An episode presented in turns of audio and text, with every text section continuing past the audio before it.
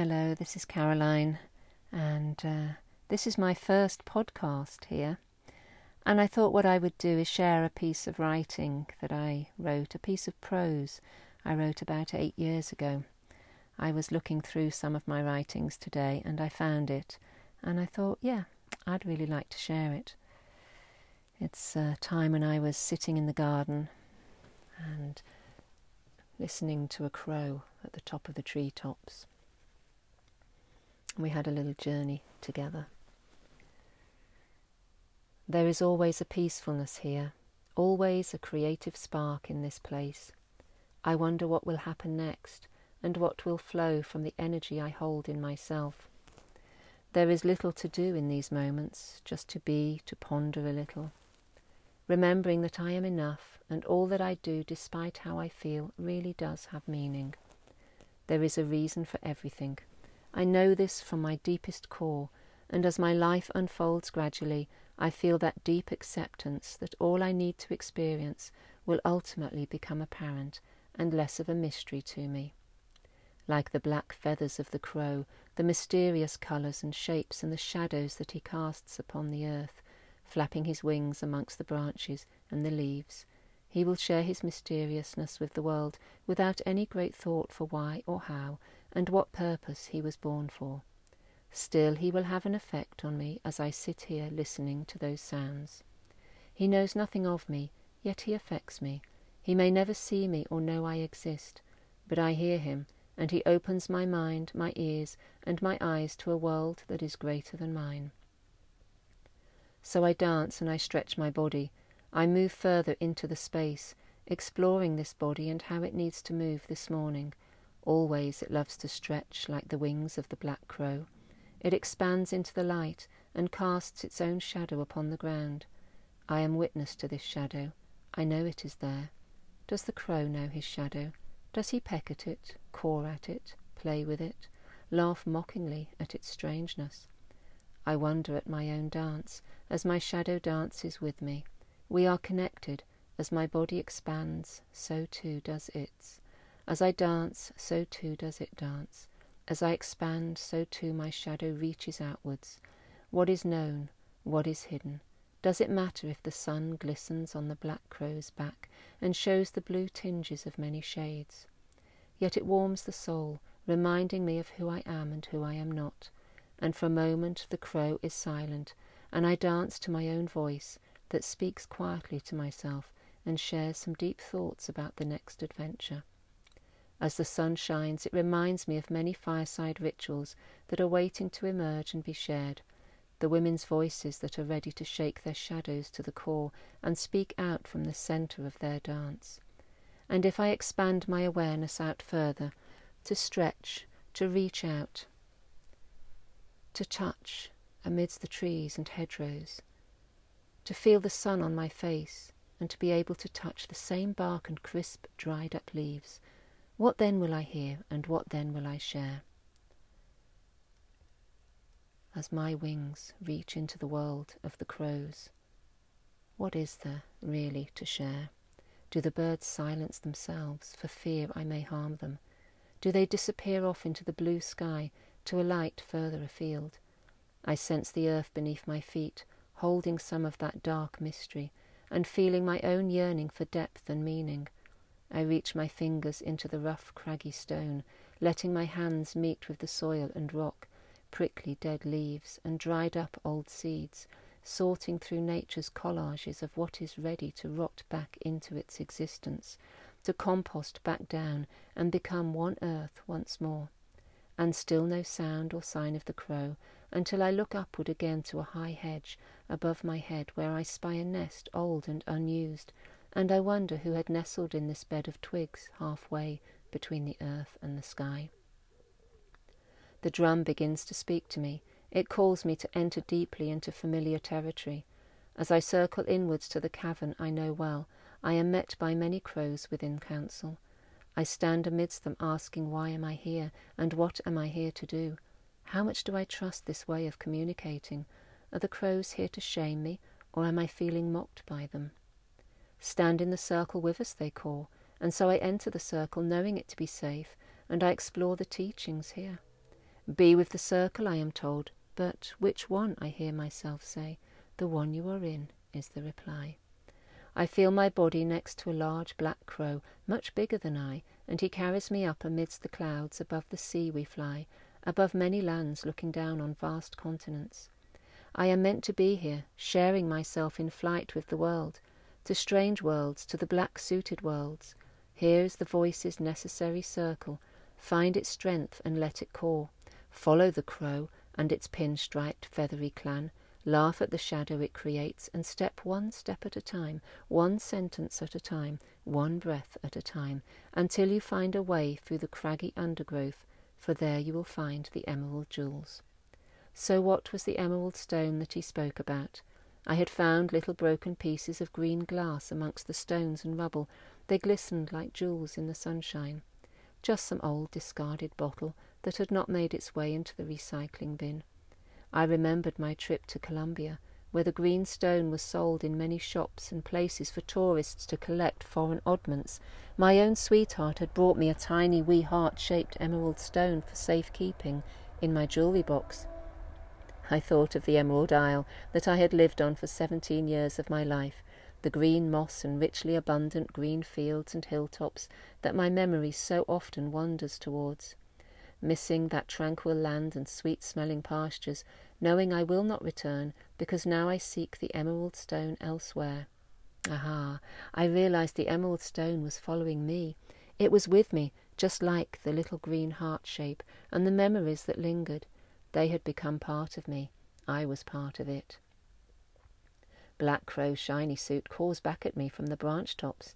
I hear him loud and clear. I don't find him particularly friendly. He just seems very loud and does not really direct his attention towards me at all. I don't suppose he has any thought for me. I can see him clearly now, shining in that sunlight. His suit of black feathers looking smarter today, with their bluish tinge. They fit him well, slick, almost elegant in their appearance. He struts along the branch with his well-known self-importance, and I here on the ground in my earthy robes and big boots, sitting amongst the well-trodden earth, amongst the pots and plants that I fill with rotted compost, hoping for new seeds to show forth and feed our new need for green salad and fresh vegetables come the summer time. We are a strange pair, he in his world and I in mine the masculine dark-suited pinstripe world looking outwards across the buildings and rooftops, the next catch, the next profit, the next gathering of clans within the concrete structures. They meet in circle together. Cawing at each other, are they willing to listen, to speak heart to heart, to feel beneath the skin of conformity? I kick off those boots and dance a little, moving to the sound of drum beat as it oozes outwards from the yurt in the garden, Bones and muscles, earth, rocks and stone, here I am. There you are, Crow. Come move with me. Let's find this beat together. He moves, he struts, he caws, dancing shiny suit feathers flapping. Beak opens and closes. I hear no noise for a still breath within the timing of my dance. For a moment, maybe I find a connection. I want to ask him about the emerald stone, so I continue dancing, moving gently. He flies, alighting on a nearby garden chair, scraping his beak for a moment, scratching it with his claw, cleaning away the crumbs from feed time. Looking up, he seems curious enough to remain a while, sensing there is no danger. I am but the feminine. What worries has he of my breeding, my earthiness, my dance? Might it worry him a little? May he be slightly disconcerted with my presence in his garden? What could I possibly do to fear him? My toes touch into the earth. I feel my roots and sense my heartbeat. He flaps his wings. Will he alight once more? Tiny little claws of grey painted shiny footwear like his suit sparkle in sunlight, tight fitting cramping those toes never dancing freely. Armani Boss Lauren, well made and suited for the purpose, looking good, looking good. My bare feet touch the earth. They dance freely. He sets off again in flight, and on he goes, barely time to breathe, never settled long enough, must always be doing, doing, doing. I breathe deep breath. Now I feel my heart beat stronger and stronger. What is right for this earth, for this mover, this beat getting stronger. And so my fingers back again in that soil. Did Armani ever touch the soil? Cawing from the rooftops, this time others join him. What of the strange creature touching the earth? Looking, seeing, exploring the possibilities of learning something, anything. Is there a profit in the making? Gathering together, they are one group of wise words and well meaning for the company. Yes, for the company. Oh, the company they keep, of course. They see each other and strut and peck and nod their heads, and the feminine creature arches her back, stretches her limbs, and talks to the earth. What then, sweet earth, if only I alone am talking with you? Do you care? The sun is beginning to settle amongst the clouds and wander to its resting place. A chill lingers now beneath those same clouds and settles in a mist around me and the rooftops. Cawing crow knows it's time to join that mist, to journey onwards through the concrete homeward bound, breathing those mists into lungs that heave, through smoky atmospheres, through air-conditioned stale smoke, smells of putrid, overused breath and condensation. Not this crow. He flies freely from all of this, I know. Along the roadside pavements, parkways, Mercedes, Bentley Rolls, and Lamborghini, free rolling, radio gently swooning, no worries. My dance takes me inwards into my cavern, old and familiar, drumbeat rocking my mind. Where will my next journey take me? If I ask the black crow shiny suit to come into those darkened places, to meet me there, shrouded within the dream time, what, I wonder, may we discover together? I take my emerald heart-shaped stone into my cavern with me. It's a journey into that darkened place, to explore something I know so little of. There is the crow meeting with me. Is he reluctant? Will he allow me to see deep within those shiny feathers? Making myself so, so small, I creep inwards, unfolding one feather at a time, like making my way through thick forest and undergrowth, clawing away brambles and anything that gets in my way. I meet with each white stem of a feather that is planted deep into the grey-like flesh that has never seen the sun. Thin in its texture, so grey and undernourished, it feels cold to my own fingers that are long and spindly, yet always there to meet with the dirt of the earth and with the rays of the sun that brown and wrinkle them. This grey skin, so thin and cold, takes one small pinch of the nails on my fingers to pierce into it and allow my own energy to flow deep inside. One moment of sharpness, a pain that is barely felt, but knows that it's there. Shock for one small moment. He is seen, he is known she finds her way in. The sensual being under the skin meets with each of those white bones and sinews that run deep within caverns, that are old and forgotten, cobwebby thoughts, old processes, deep cellular mud and rubble that has not moved in many decades, meeting at its core, gently massaging with the dance of thousands of years that stirs and shakes and remembers each chord, fusing together broken wires and mismatched threads of forgotten information. Calling to the crow to move and dance, those pin-striped Armani Bentley driven feet, to move across this floor to open up those wings, and feel that heart beating harder into this music. So heart and beat become one, and timing of feet, claws, hands, heart dance together in the feminine creature's soulful embrace. I reach out and touch the top of his head as it bends down to meet my own, neck stretching uncomfortably, but opening up each vertebrae on its spine so that fluid once more can wash through those fixed, compressed bones and clear out unwanted chalk dust and small pebbles of discomfort. We dance, we are danced, we open up the crazy possibility that these two worlds can and will meet, that they will begin to find harmony, and the green emerald will find a new river to flow in as it separates itself from the hardened spine of fear and accumulation.